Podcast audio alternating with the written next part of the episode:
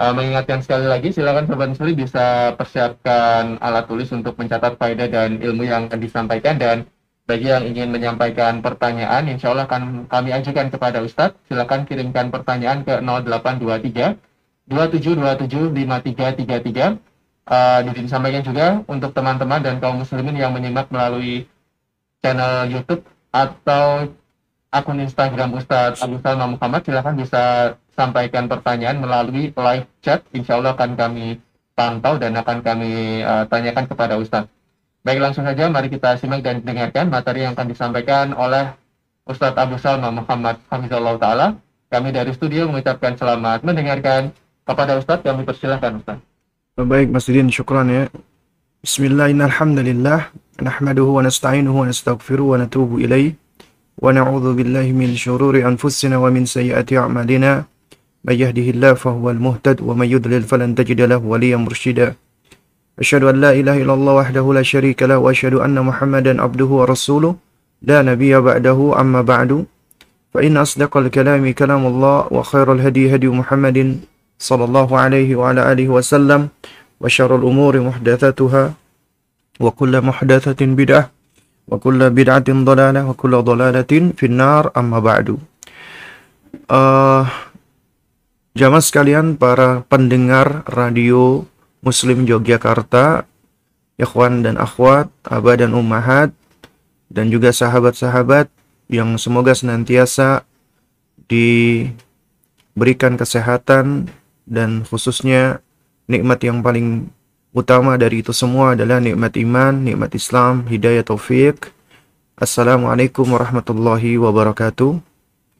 Ya, alhamdulillah, kita bersyukur di pagi hari ini kita diperkenankan kembali untuk melanjutkan kembali ya kajian rutin kita, yaitu membahas sebuah risalah buku ya yang berjudul Ya As'ila wa Ajwiba Listigari wa la yastaghni anhal kibar, tulisan Syekh Salim bin Sa'ad At-Tawil hafizahullahu ta'ala, yang kami terjemahkan dengan mendidik anak dengan bertanya jawab. Ya, ini adalah buku yang buku kedua ya dari bundel buku PDF kami tentang mendidik anak tauhid.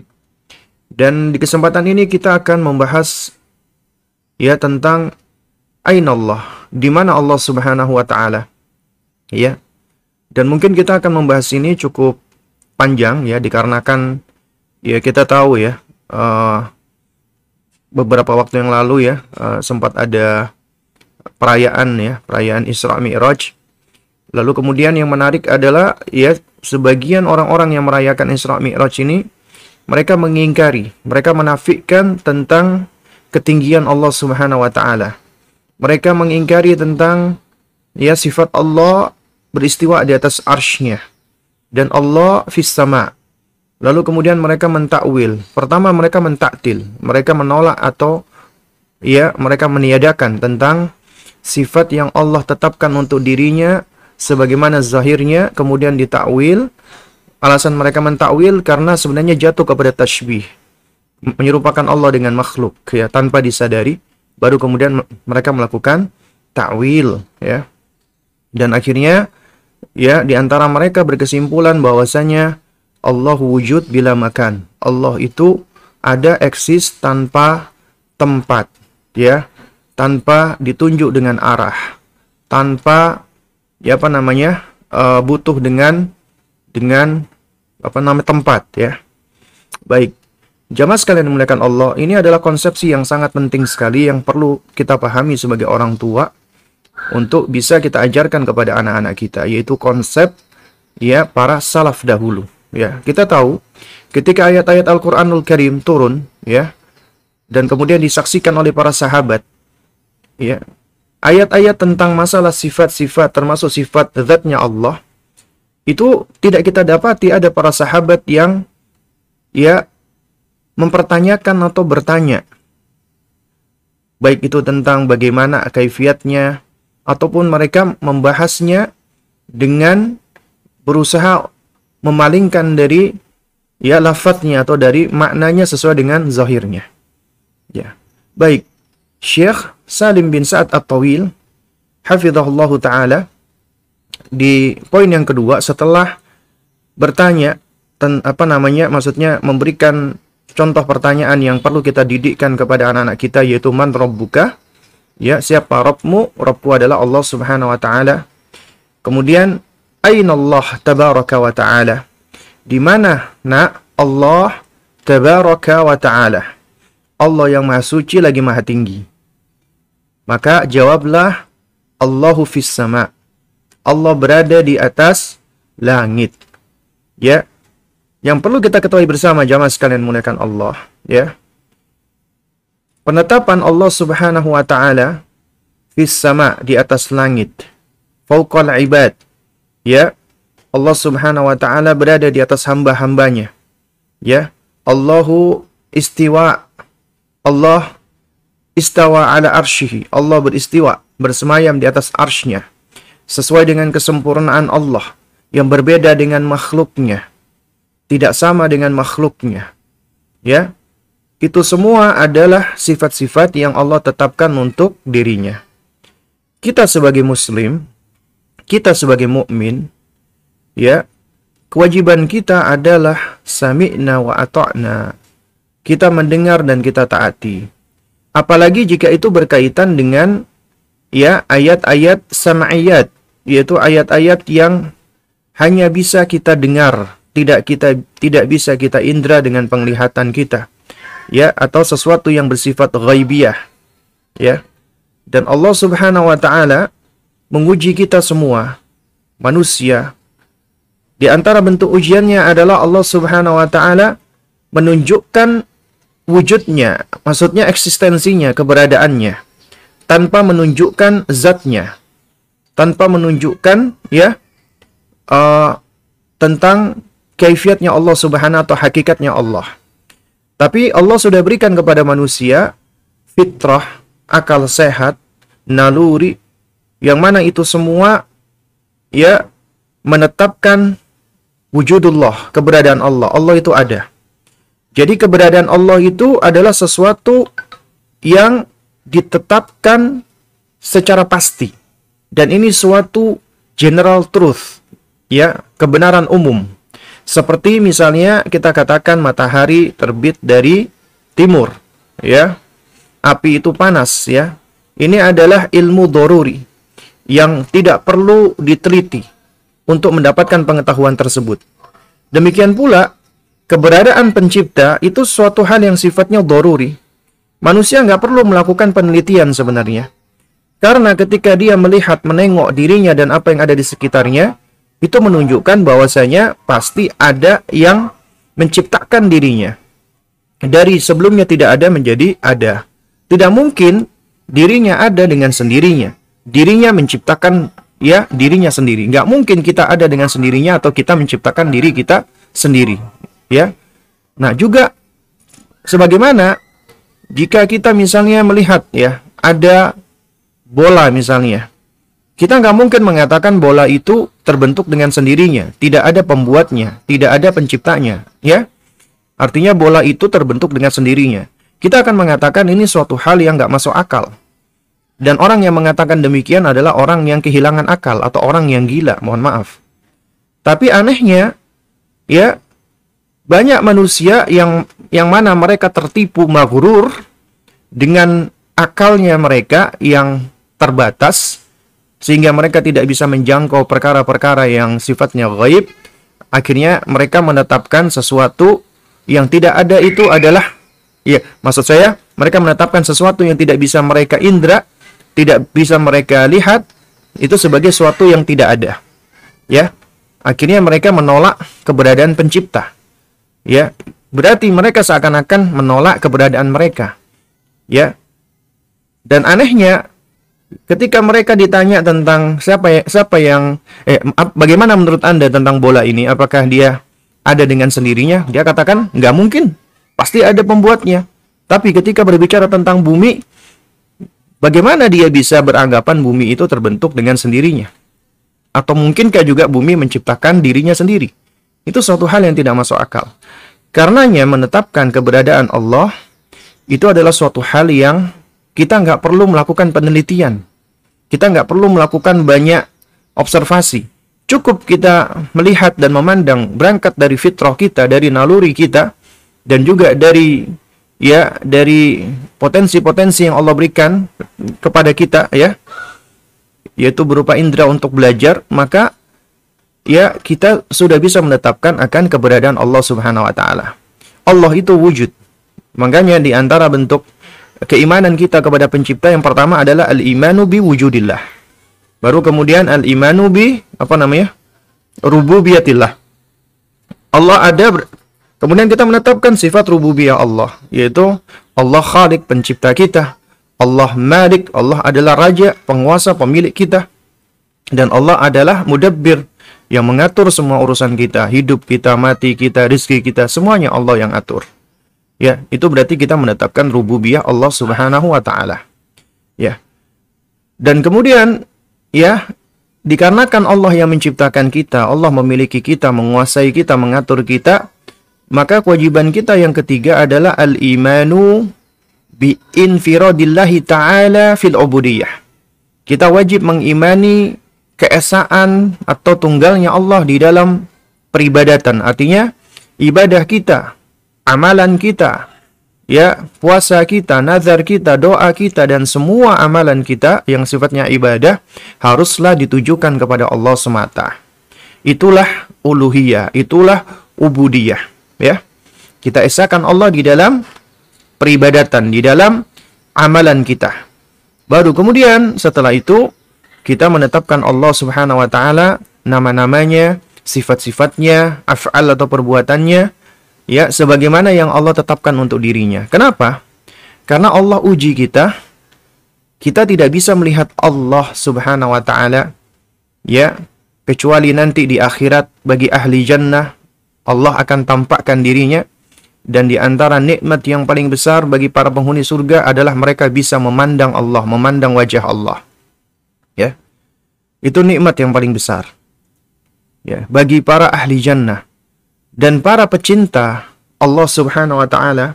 Maka tentunya mereka rindu, mereka kepingin bersua berjumpa dengan penciptanya.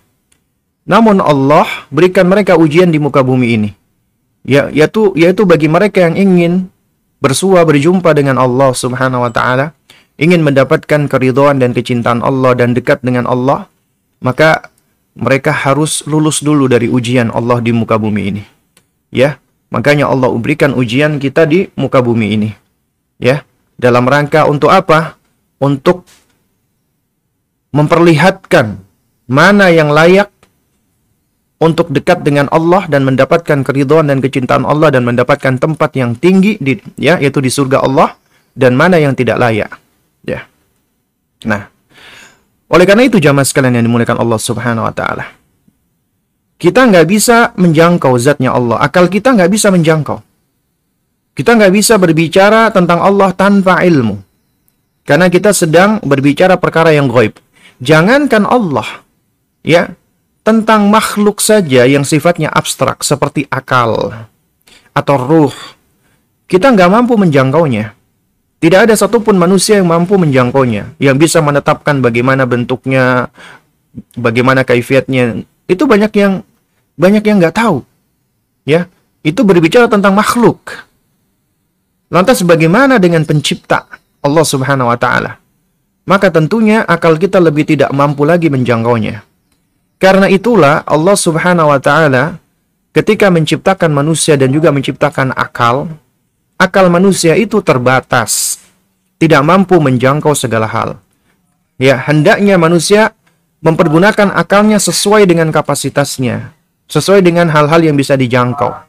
Tidak berusaha menjangkau, ya, perkara-perkara yang tidak bisa, ya, dia jangkau. Makanya dikatakan wala taqfu ma laysa laka bihi ilmun.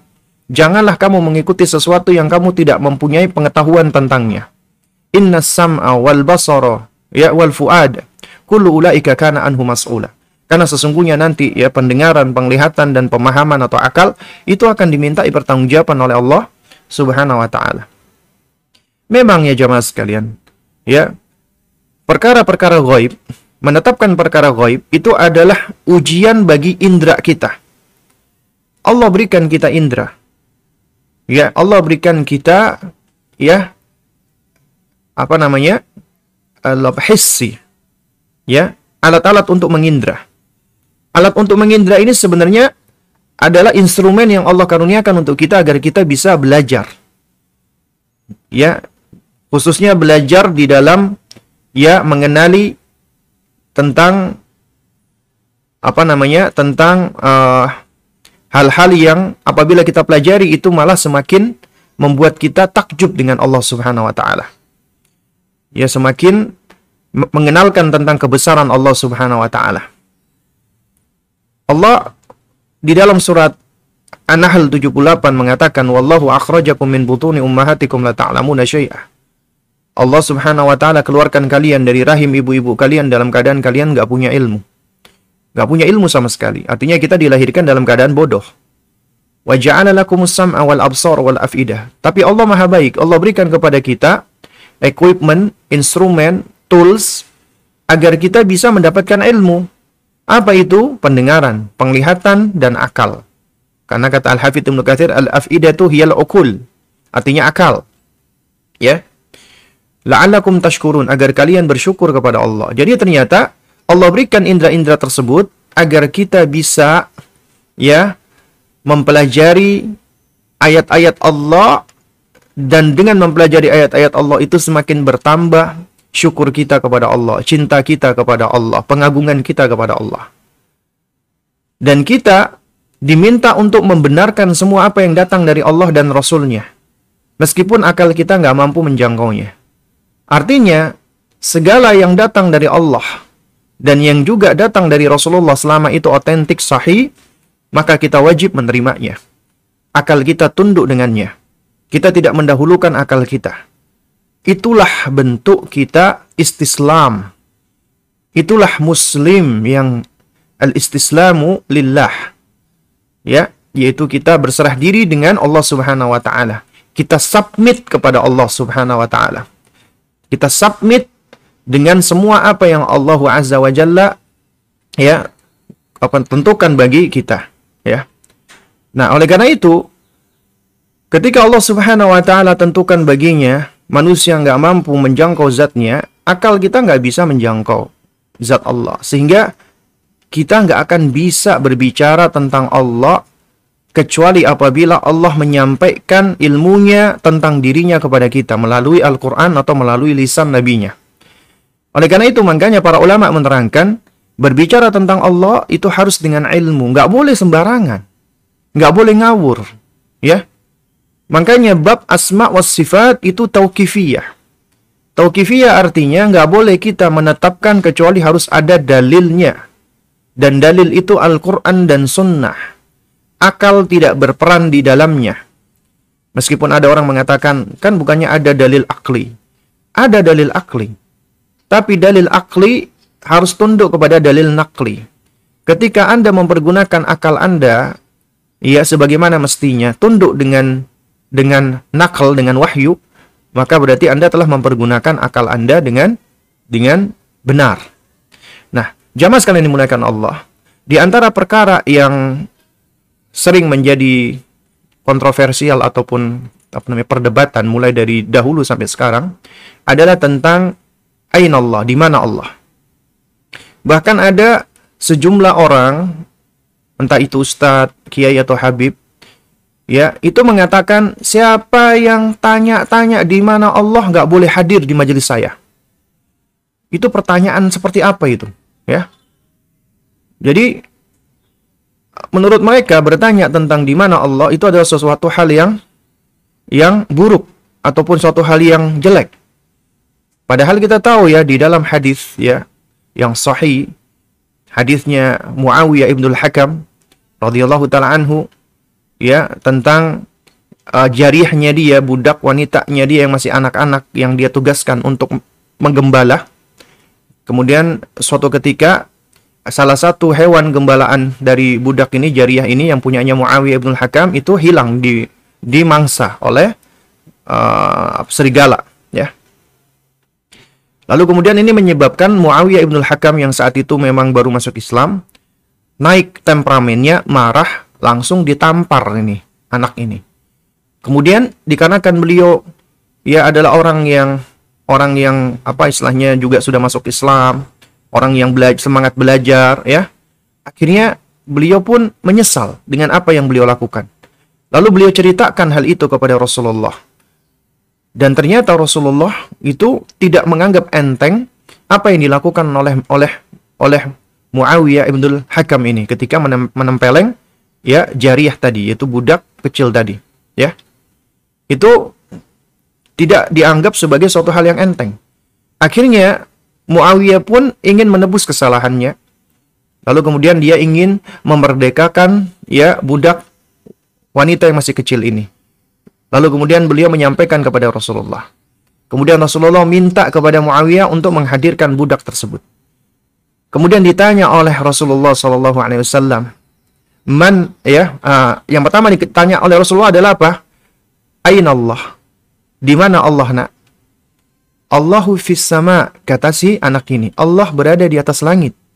Man ana, aku ini siapa? Anta Rasulullah. Anda adalah Rasulullah. Kemudian baru Nabi katakan kepada Muawiyah ibnul Al-Hakam, "A'tikha fa innaha mu'minah." Merdekakan dia karena dia seorang mukminah.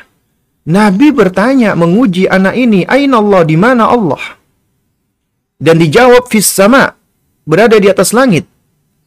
Dan Nabi ya tidak mengomentari. Artinya kalau Nabi tidak mengomentari berarti Nabi menyetujui ya, karena kalau itu keliru nggak mungkin Nabi biarkan.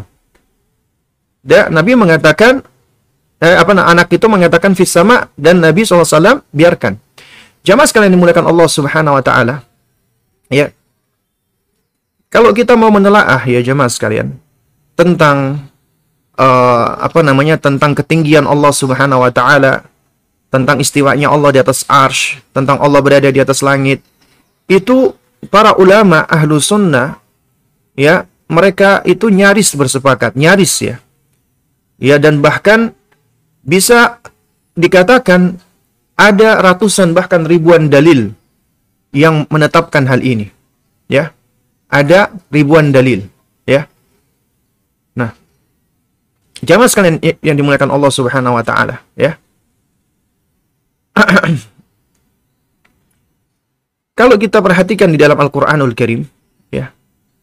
Itu ketika berbicara tentang Allah Subhanahu wa taala, kita akan dapati isyarat-isyarat secara tegas yang menunjukkan tentang ketinggian Allah. Pertama, ucapan Allah Subhanahu wa taala yang menyebutkan fauqa. Fauqahum, fauqal ibad, ya. Fauqah artinya apa maknanya? Ya, di atas, ya. Yaitu menunjukkan di atas, ya. Misalnya contohnya kita lihat surat An-Nahl ayat 50, ya. Ketika Allah mensifatkan orang-orang yang takut kepada Allah Subhanahu wa taala. Apa kata Allah Subhanahu wa taala? Yakhafuna rabbahum min fawqihim. Mereka takut kepada Rabb mereka min fawqihim, yang berada di atas mereka. Fawqa, atas. Atas itu adalah sesuatu yang bisa kita pahami, ya. Jamaah sekalian, ini ada sebagian orang menolak tentang Allah itu ditunjuk dengan arah, termasuk arah atas. Karena arah itu adalah makhluk. Allah tidak dibatasi dengan makhluk. Allah Subhanahu wa taala ya, yaitu mukhalafatul lil hawadits. Berbeda dengan al-hawadits, yaitu hal-hal yang baru dari makhluknya. Ya, sehingga Allah Subhanahu wa taala itu tidak boleh ditetapkan dengan arah. Arah belakang, arah depan, arah bawah, dan semisalnya. Maka kita jawab, ya. Ketika kita berbicara tentang Allah, maka kewajiban kita adalah menetapkan bagi Allah sebagaimana yang Allah tetapkan untuk dirinya dan ditetapkan oleh Rasulullah. Al-Quran menetapkan bagi Allah, Allah menetapkan untuk dirinya, Allah fauqal ibad, Allah fauqahum. Makna fauqah kita sudah pahami, yaitu berada di atas. Atas ini adalah arah ketika kita melihat ke atas. Kita tahu makna atas. Artinya, ya, kita tidak menetapkan sesuatu yang tidak ada dalilnya. Kita tidak menetapkan Allah di depan, Allah di kanan, Allah di kiri, Allah di belakang, Allah di bawah. Tidak. Karena tidak ada dalilnya. Tapi Allah tetapkan Allah berada di atas. Ya. Ketika Allah menetapkan untuk dirinya Allah berada di atas, maka itu adalah kita menetapkan sesuai dengan kesempurnaan Allah. Ya, Allah berbeda dengan makhluknya, dan yang menetapkan Allah di atas adalah Allah sendiri. Berarti Allah menetapkan untuk dirinya, ya, sifat, ya, keberadaan dirinya al-fawq, yaitu berada di atas. Kewajiban kita dengar dan imani. Ya, juga dalam surat Al-An'am misalnya, ya, di situ ada dua ayat, 18 dan 61. Allah menyebutkan wa huwal qahiru fawqa ibadihi. Dan dialah Al-Qahir, yang maha berkuasa, fauqa ibadihi, dan Allah berada di atas hamba-hambanya. Ya, sebagian orang di sini berusaha menakwil. Kata fauqa di sini artinya bukan zatnya Allah, tapi kekuasaan Allah. Apa kekuatan Allah? Artinya kekuasaan Allah berada di atas hamba-hambanya. Ya, nah ini menurut sebagian orang. Ya, jadi menurut mereka bukan zatnya Allah. Maka kita jawab, ya, Allah Subhanahu wa taala ketika menetapkan untuk dirinya, ya, dirinya adalah fauqal ibad, berada di atas hamba-hambanya, maka Allah menetapkan itu adalah dirinya Allah. Berarti ya zatnya berikut apa sifat-sifatnya Allah Subhanahu wa taala. Karena kita tahu kalau kita berbicara tentang kekuasaan Allah, kekuasaan Allah tidak cuman ada di atas hamba, tapi meliputi segala sesuatu. Ya. Jadi kalau cuman dikatakan fauqa, berarti seakan-akan bentuk apa namanya pembatasan, ya. Nah, ini dalil yang pertama. Kemudian dalil yang kedua. Ya. Di dalam Al-Qur'anul Karim, ya, itu banyak sekali kita dapatkan kata anzala, yunzilu, nazzala. Ya. Khususnya ketika Allah menurunkan Al-Quran dan menurunkan wahyu. Namanya menurunkan nazzala, unzila, yanzilu, yunzilu, dan seterusnya. Ya, itu semua menunjukkan makna, ya, yang bisa dipahami oleh akal manusia sesuai dengan zahir ayat. Namanya anzala itu adalah dari atas ke bawah. Gak mungkin dari kiri ke kanan, dari ataupun dari depan ke belakang. Enggak, dari atas ke bawah. Artinya Allah menurunkan, artinya menurunkan itu dari atas ke bawah. Ini sesuatu yang bisa dipahami secara bahasa. Al-Quran itu Allah turunkan, makanya dikatakan Al-Quran, ya, kalamullah al-munazzal. Al-munazzal artinya yang diturunkan. Berarti yang diturunkan menunjukkan, ya, keberadaan Allah berada di atas. Dan ayat yang menjelaskan tentang kata anzala dengan kata nazala itu banyak sekali. Ya, banyak sekali. Lalu kemudian yang ketiga, ya, dengan istilah ta'ruju. Ya, itu, ya, kata ta'ruju itu artinya adalah naik. Ya, kita tahu, ya, kata mi'raj, ketika Rasulullah dimi'rajkan, ya, itu artinya Allah dinaikkan. Juga di dalam surat Al-Ma'arij, ya, Allah menyebutkan tentang malaikat, ta'rujul malaikatu warruhu ilaihi. Malaikat-malaikat dan Jibril naik menghadap kepada Rabbnya. Ya, malaikat naik dalam rangka untuk menghadap Allah Subhanahu wa taala dalam surat Al-Ma'arij ayat 4. Namanya ta'ruju, juga termasuk mi'rajnya Rasulullah, berarti itu adalah diangkat. Ya, dibawa ke atas, dari bawah ke atas, berarti menunjukkan atas, ya. Juga demikian kata apa namanya so'ada, ya, so'ada, so'ada yas'adu, artinya adalah, ya, naik, ya, naik. Jadi seperti misalnya kita naik tangga, itu naik, ya, ini dari sisi bahasa, ya. Artinya kata so'ada itu artinya naik. Allah Subhanahu wa taala ketika membicarakan tentang doa-doa hambanya, doa-doa hamba itu adalah dilangitkan, ya, yaitu dinaikkan. Ya, sebagaimana firman-Nya dalam surat Fatir, ya. Allah Subhanahu wa taala mengatakan apa? Allah mengatakan ilaihi yas'adul kalimut thayyib. Kepada Allah lah ya naik perkataan-perkataan yang baik. Yas'adu, yas'adu artinya naik. Berarti yang namanya naik itu nggak mungkin dong dari samping ke samping, dari depan ke belakang. Ya naik dari bawah ke atas. Ya. Juga ketika Nabi SAW ya, ketika mengingatkan kita dari doanya orang-orang yang mazlum, Nabi mengatakan ittaqu da'watal mazlum. Berhati-hatilah kalian dari doanya orang-orang yang terzalimi. Kenapa?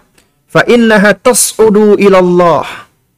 Ya, karena sesungguhnya doanya orang-orang yang zalim itu akan naik kepada Allah. Ya, artinya akan sampai kepada Allah Subhanahu wa taala. Ya. Nah, ini dalil yang keberapa tadi? Yang keempat ya, kalau nggak salah. Kemudian kita lihat lagi misalnya. Kata apa? Kata rafa'ah, rafa'ah. Ya. Rafa'ah ya. Yarfa'u. Ya. Nah, kata rafa'ah ya. Itu artinya juga sama, ya. Artinya adalah diangkat atau dinaikkan, ya. Sebagaimana ketika Allah Subhanahu wa taala menyebutkan tentang Nabi Isa alaihissalam di dalam surat An-Nisa ayat 158. Bal apa namanya? Rafa'ahullahu ilaihi. Ya, tapi sebenarnya Isa itu Allah angkat. Ya. Allah angkat apa kepadanya, ya. Kata rafa'ah, rafa'ah berarti menunjukkan apa? Adanya ketinggian di situ. Kemudian dalil berikutnya lagi, ketika Allah Subhanahu wa taala mensifatkan dirinya dengan al-ali, al-a'la, sabbihisma rabbikal a'la. Al-a'la artinya yang maha tinggi. Juga firman Allah, wa huwal aliyul kabir, wa huwal aliyul azim. Al-ali artinya yang maha tinggi, atau al-muta'ali, ya, yang maha tinggi. Yang namanya tinggi, al-a'la, al-ali, menunjukkan ulu, ketinggian Allah. Uluullah, ketinggian Allah. Di dalam kesempurnaannya, di dalam sifat, dan juga di dalam nama-nama, dan juga di dalam zatnya. Allah ulu, Allah tinggi. Artinya ulullahu mutlaqan, ketinggian Allah secara mutlak. Allah zatnya tinggi, Allah sifatnya tinggi. Tinggi adalah sesuatu yang kita tahu nih. Ya, tinggi itu berarti adalah sesuatu yang berada di atas. Tidak berada di bawah. Tidak berada di samping. Ya. Nah, jadi apa? Jadi ya, ini menunjukkan Allah Maha Tinggi. Bahkan ketika kita sujud, kita meletakkan anggota tubuh kita yang paling rendah. Kita meletakkan anggota tubuh kita yang paling tinggi itu sejajar dengan anggota tubuh kita yang paling rendah. Kita bertasbih, kemudian kita mengucapkan subhana rabbiyal a'la, maha suci Allah yang maha tinggi. Menyebut ketinggian Allah, ya. Menyebut apa? Ketinggian Allah Subhanahu wa taala. Baik. Apa namanya? Kemudian ya, jamaah sekalian yang dimuliakan Allah Subhanahu wa taala. Kemudian istilah fis sama. Ya, fis sama. Allah berada di atas langit. Di antara dalilnya adalah surat Al-Mulk. Ya, di mana Allah Subhanahu wa taala berfirman, ya, apa namanya? Ya, a'amintum man fis sama'i ay yakhsifa bikumul arda fa idza hiya tamur. A'amintum, apakah kamu merasa aman? Dengan siapa man fis sama'? Memang Allah tidak menyebutkan secara tegas. Allah mempergunakan kata man fis sama'. Memang ada orang-orang yang berusaha mentakwil, oh artinya ini malaikat. Masa kita diperintahkan untuk merasa aman dari malaikat? Tentunya siaknya di sini adalah kepada Allah. Apakah kamu merasa aman? Ya, apakah kamu merasa aman dari Allah Subhanahu wa taala? Ya. Yang man fis sama, yang berada di atas langit. Ayaksifa bikumul ardh.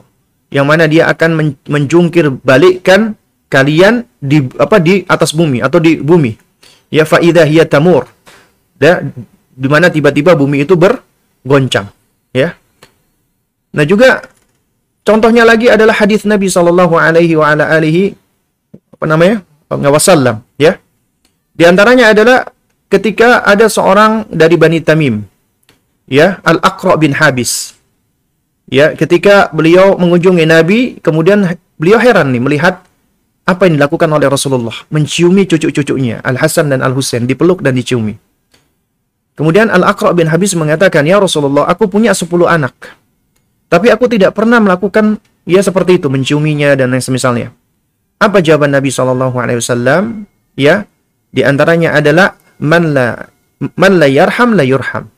Siapa yang tidak menyayangi tidak akan disayangi. Atau juga di dalam lafaz yang lain dikatakan apa? Apa namanya?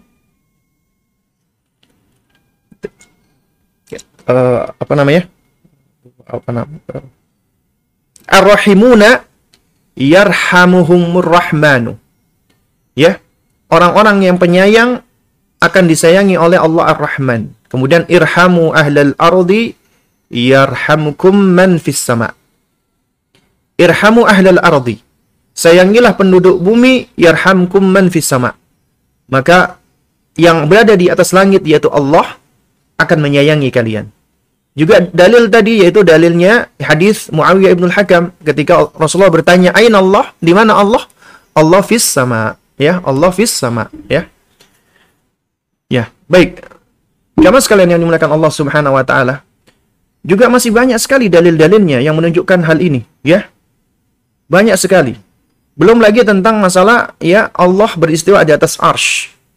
Ya, dan arsynya Allah adalah berada di atas langit. Dan kalau kita perhatikan itu dalilnya banyak sekali. Misalnya kita lihat nih ya tentang penciptaan langit dan bumi. Allah Subhanahu wa taala ketika berbicara tentang penciptaan langit dan bumi itu Allah sebutkan di dalam sejumlah ayat-ayat Al-Qur'an. Ya. Nah,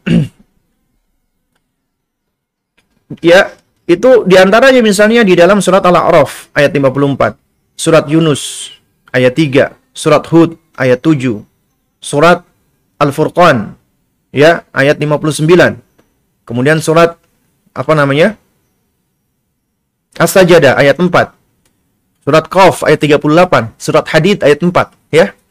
Nah, misalnya kita ambil contoh ya dalam surat Al-A'raf ayat ke-54. Ketika Allah bercerita atau Allah mengisahkan tentang penciptaan langit dan bumi. Apa kata Allah Subhanahu wa taala? Inna rabbakumullahu alladhi khalaqas samawati wal arda fi sittati ayyam.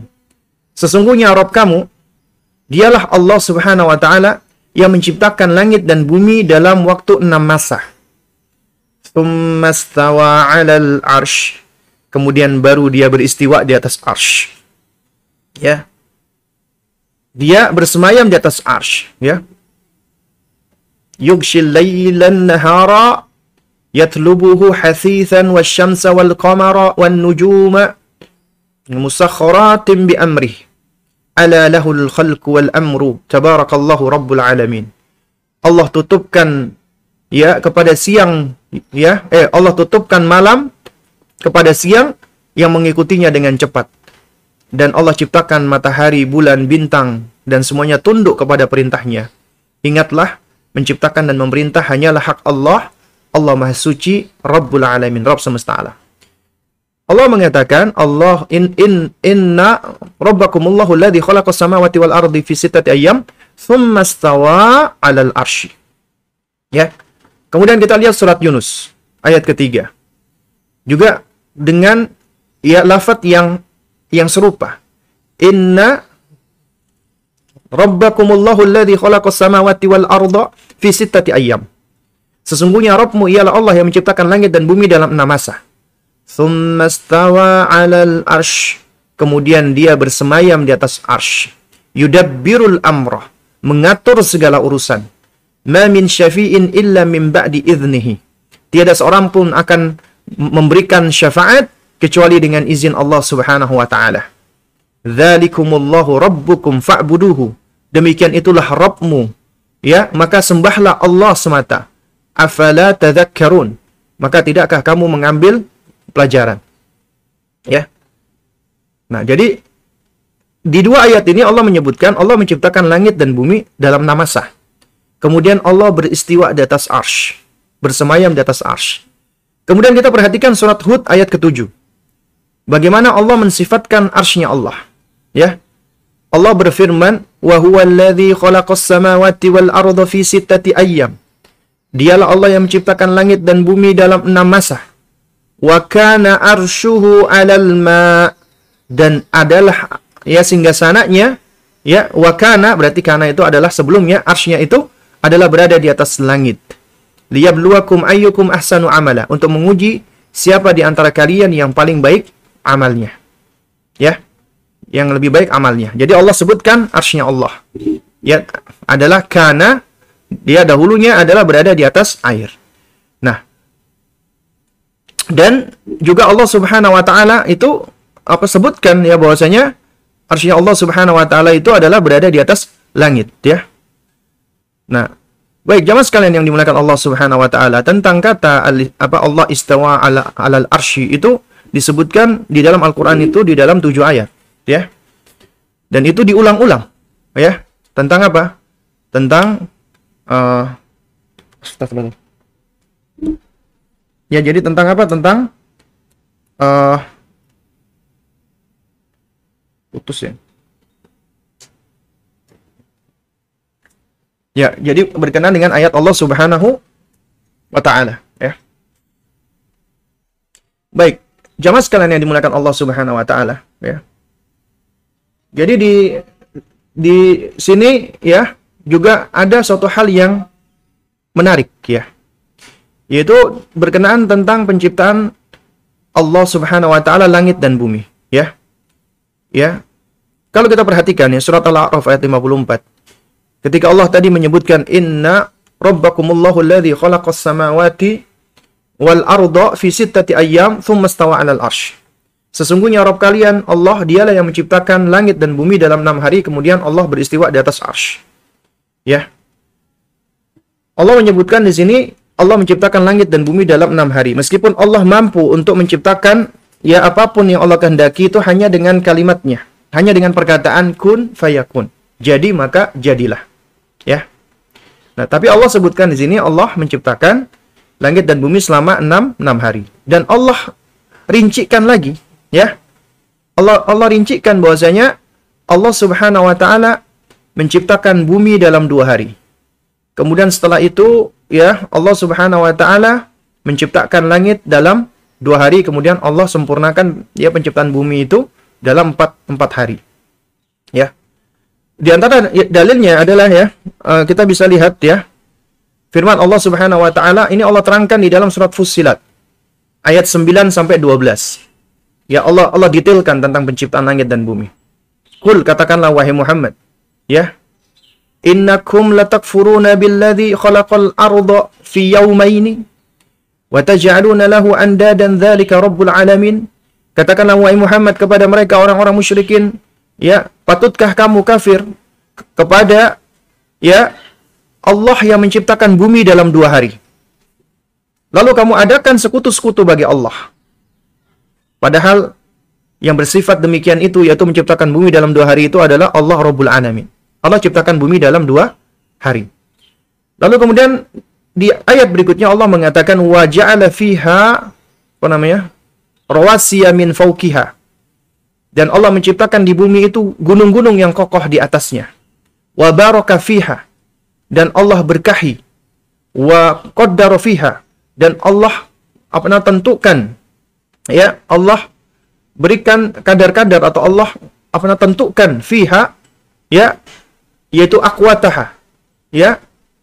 Allah sudah tentukan tentang kadar qut, makanan-makanan padanya fi arba'ati ayyam, dalam waktu 4 hari. Sawa'an lisa'ilin, itu sebagai penjelasan bagi orang-orang yang bertanya. Kemudian tsummastawa ilas sama'. Nah, sekarang Allah tidak menyebutkan ya Allah beristiwa di atas arsy, tapi Allah menyebutkan tsummastawa ilas sama'.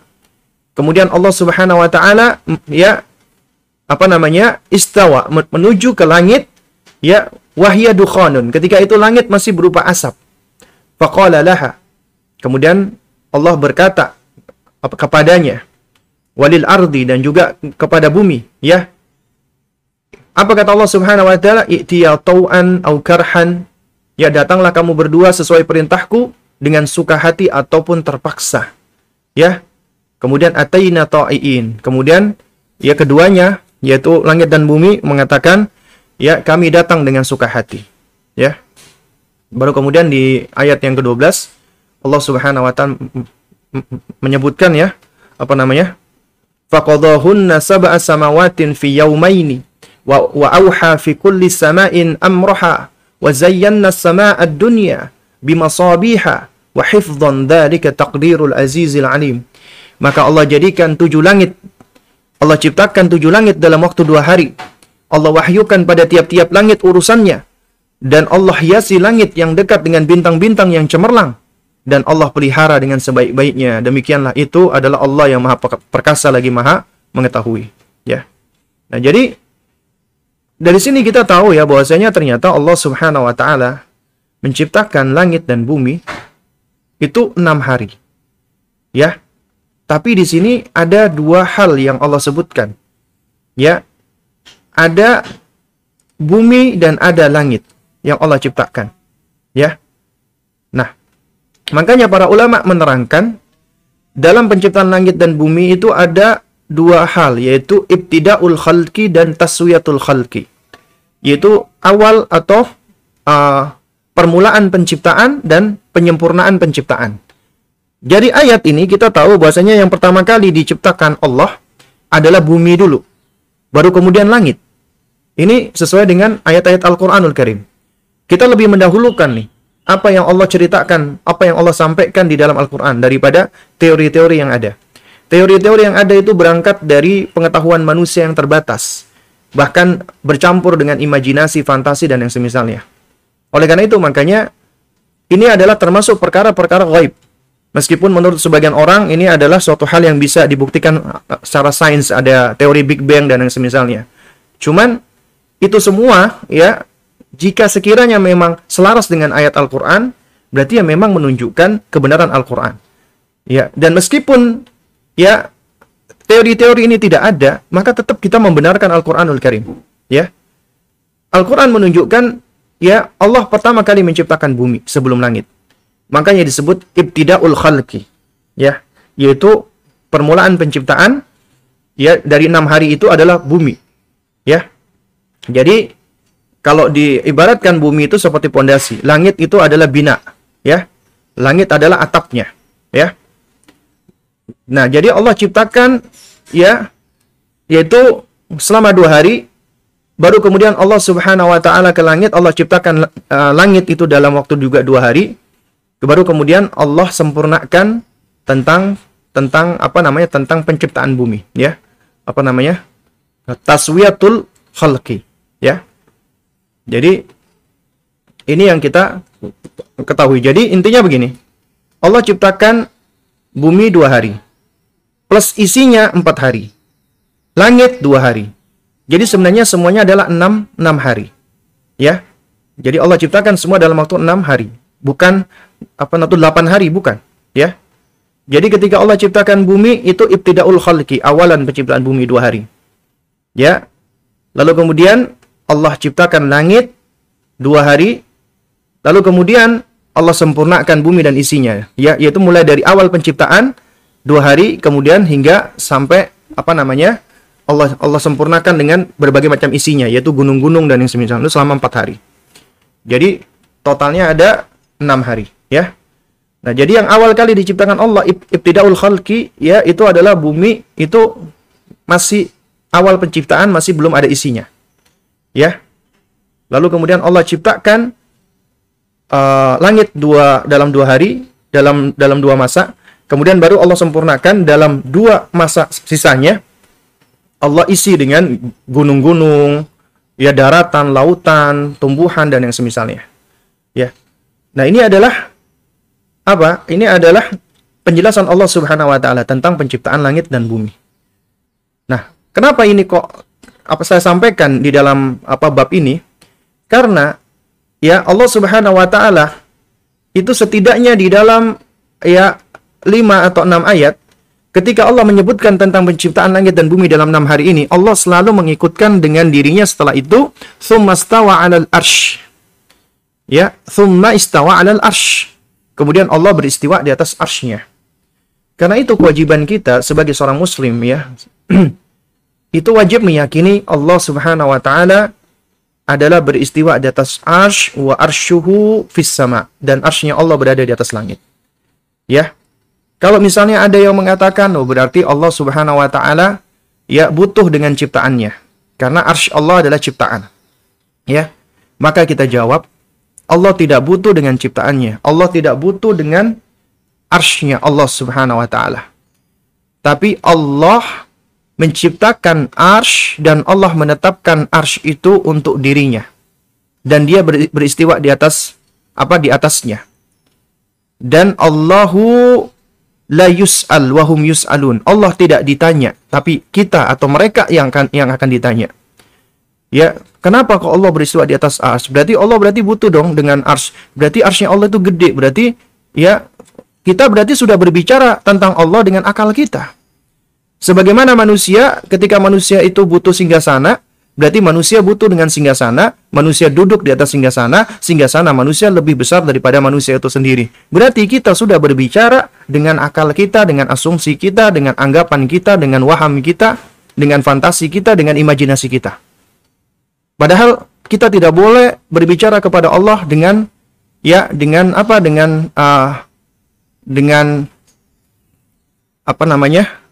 waham kita tadi, dengan imajinasi kita tadi, yaitu seakan-akan Allah sama seperti makhluk. Karena Allah berbeda dengan makhluknya.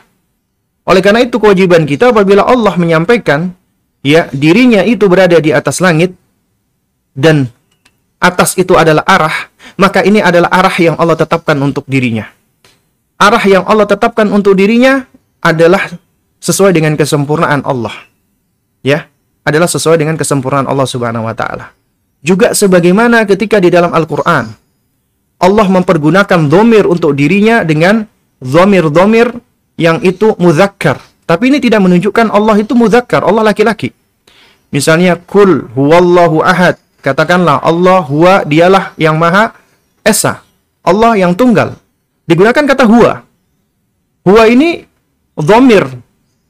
Ya, dhomir, kata ganti yang menunjukkan muzakkar, yang menunjukkan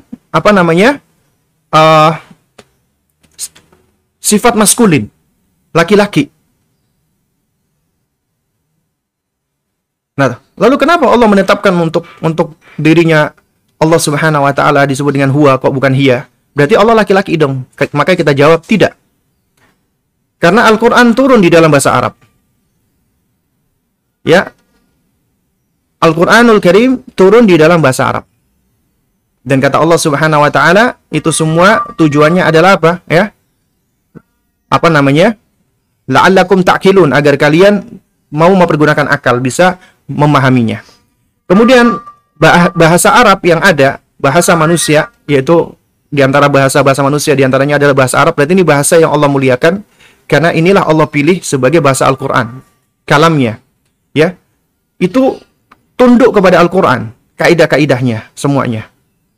Ya. Terus kemudian juga ya yang berikutnya, dikarenakan Allah menetapkan untuk dirinya, dia disebut dengan huwa ya ketika itu adalah dhamir atau kata ganti isyarah ya.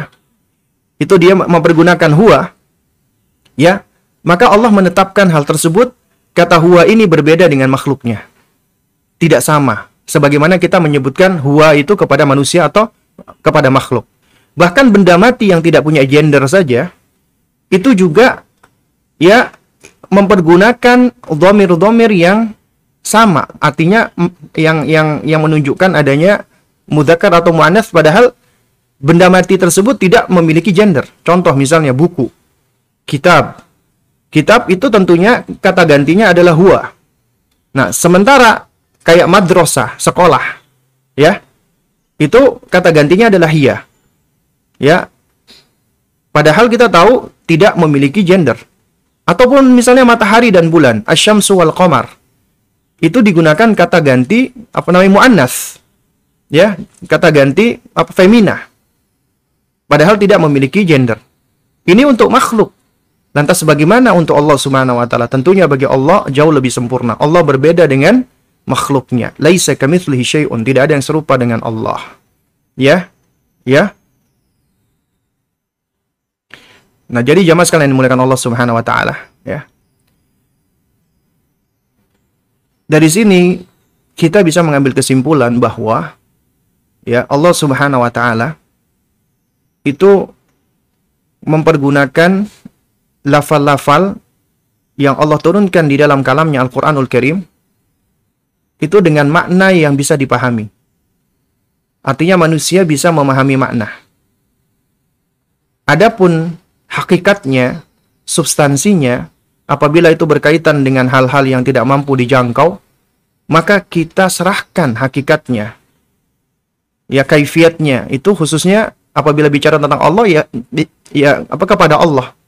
Artinya ketika Allah menetapkan dirinya maha mendengar, maka kita menetapkan sifat tersebut kepada Allah sebagaimana yang Allah sifatkan untuk dirinya. Allah maha mendengar dengan sifat mendengar yang sempurna. Demikian pula apabila Allah menetapkan baginya Allah maha melihat. Al-Basir, kita tetapkan sesuai dengan kesempurnaannya. Demikian pula apabila Allah menetapkan baginya Allah memiliki mata. Maka kita tetapkan sebagaimana yang Allah tetapkan untuk dirinya. Ya. Yang aneh, kenapa kita menerima al-basir tapi kita menolak sifat mata? Karena menurut sebagian orang, sifat mata itu adalah sifat zat yang menunjukkan adanya jism, jasmani. Berarti konsekuensinya Allah punya jasad dong. Kalau Allah punya jasad, berarti Allah sama seperti makhluk. Nah, berarti sekali lagi bicara kepada Allah, bicara tentang Allah, dengan akal. Padahal Allah tidak menyebutkan di Quran lafaz jasad. Jism. Makanya para ulama salaf dahulu seperti Ibnu Taimiyah rahimahullah ketika mendapatkan lafaz-lafaz yang seperti ini lafaz yang am, lafaz yang umum. Ya. Jadi harus ditafsil. Apa yang Anda maksud dengan jism? Ketika misalnya ya orang-orang yang menetapkan ada sifat dzatiyah pada Allah seperti tangan, mata, kaki dan yang semisal dikatakan mujassim, disebut mujassim. Karena orang mujassim menetapkan jism, jasmani buat Allah, maka kita tanya, apa yang Anda maksud dengan jism? Kalau yang Anda maksud jism, jasmani di sini adalah sama seperti makhluk, yaitu sama seperti makhluk ya, yaitu ada dagingnya, ada darahnya dan yang semisalnya, berarti Anda telah jatuh kepada perbuatan dusta. Karena ya orang-orang yang menetapkan Allah memiliki mata, tangan dan yang semisalnya, ya, mereka tidak menetapkan seperti yang Anda sampaikan tadi. Ya, itu berarti jatuh kepada tasbih. Karena menurut mereka mujassim berarti orang yang jatuh kepada tasbih. Padahal tidak demikian. Ya. Nah, jadi kalau yang dimaksud dengan jism seperti itu, maka kita tolak maknanya.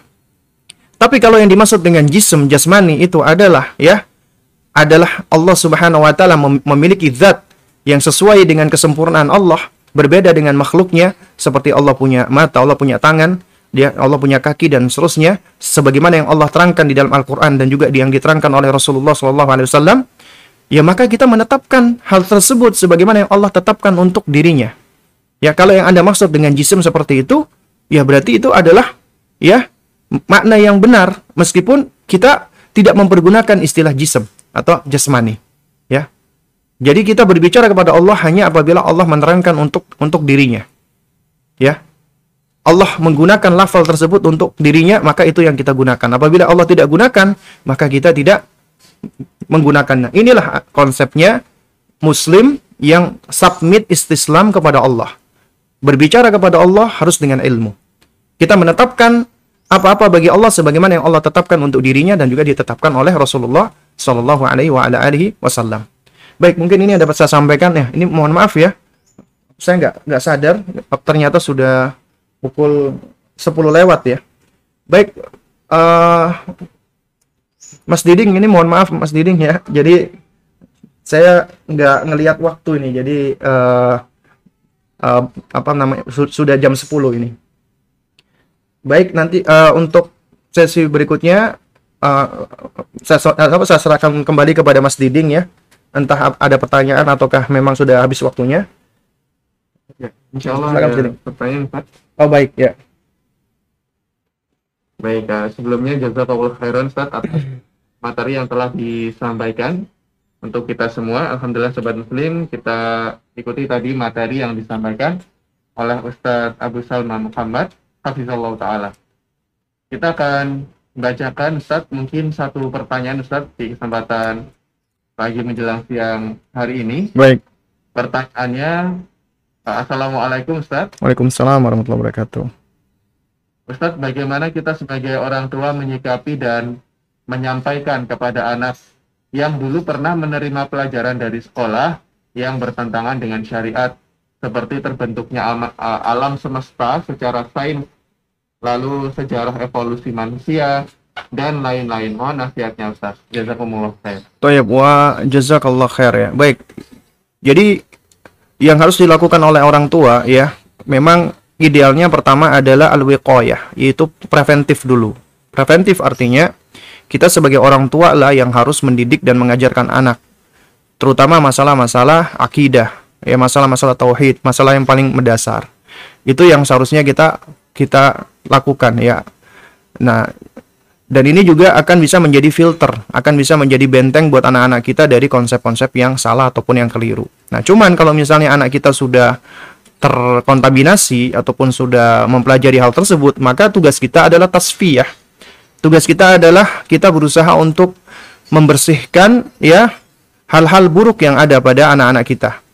Dan itu umum, artinya hal buruk dalam hal akidah kita harus bersihkan, hal buruk dalam hal akhlak kita harus bersihkan, dalam hal buruk dalam hal pemikiran kita harus berusaha bersihkan ya.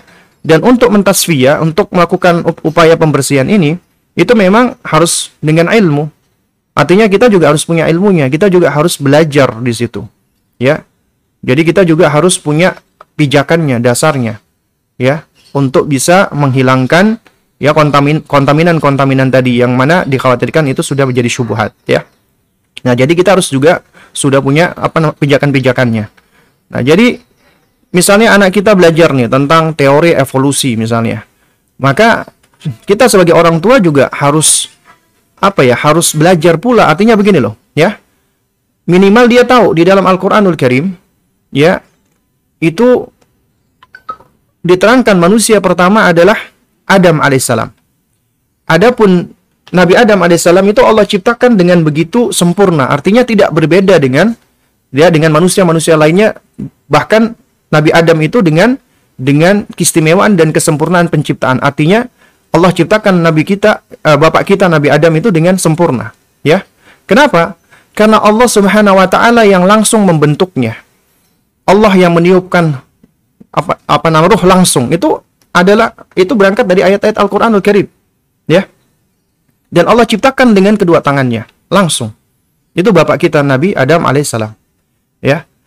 Nah, adapun tentang teori-teori evolusi, ya itu kan adalah konsepsi yang berangkat dari imajinasi manusia yang dianggap seperti sains, padahal itu bukan sains sama sekali.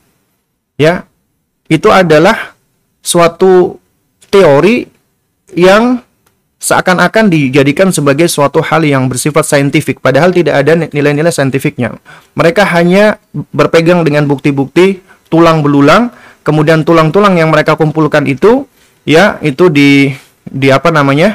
dibangun lagi, ya disusun lagi dengan tambahan imajinasi. Nah, jadi sehingga dikatakan bahwasanya manusia dan kera itu berasal dari nenek moyang yang sama. Jadi teori evolusi bukan mengatakan manusia berasal dari kera, bukan. Tapi manusia dan primata itu berasal dari nenek moyang yang sama, ya. Nah, maka ini harus kita jelaskan kepada anak kita. Nenek moyang kita adalah manusia. Manusia pertama adalah Nabi Adam alaihissalam. Adapun yang ada di teori evolusi itu bisa jadi adalah nenek moyangnya mereka, ataupun ya enggak, ataupun kita bilang ya itu bisa jadi yang mereka dapatkan adalah tulang belulang hewan, bukan manusia. Meskipun mungkin dikatakan primata yang sudah berjalannya tegak seperti manusia, tapi kalau itu sifat-sifatnya tidak seperti manusia, maka kita tolak ya, karena manusia adalah makhluk yang berbeda. Allah istimewakan manusia itu di muka bumi ini, ya. Wa karramna bani Adam fil barri wal bahri, dan kami telah muliakan anak keturunan Adam di daratan dan di lautan. Artinya ini adalah bentuk pemuliaan Allah.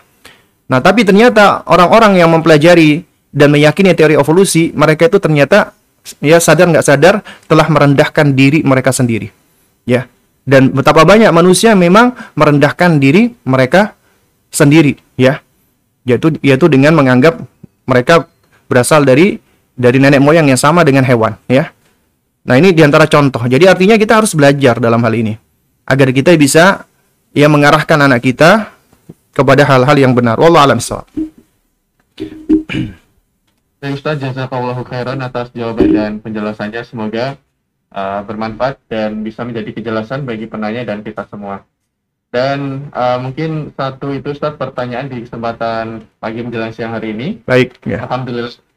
Ya, kami ucapkan sekali lagi jazakallahu khairan Ustaz atas materi dan ilmu yang telah disampaikan pada kita semua. Semoga bermanfaat untuk kita semua dan semoga Allah selalu menjaga antum dan keluarga. Amin, amin. Memberkati antum Ustaz.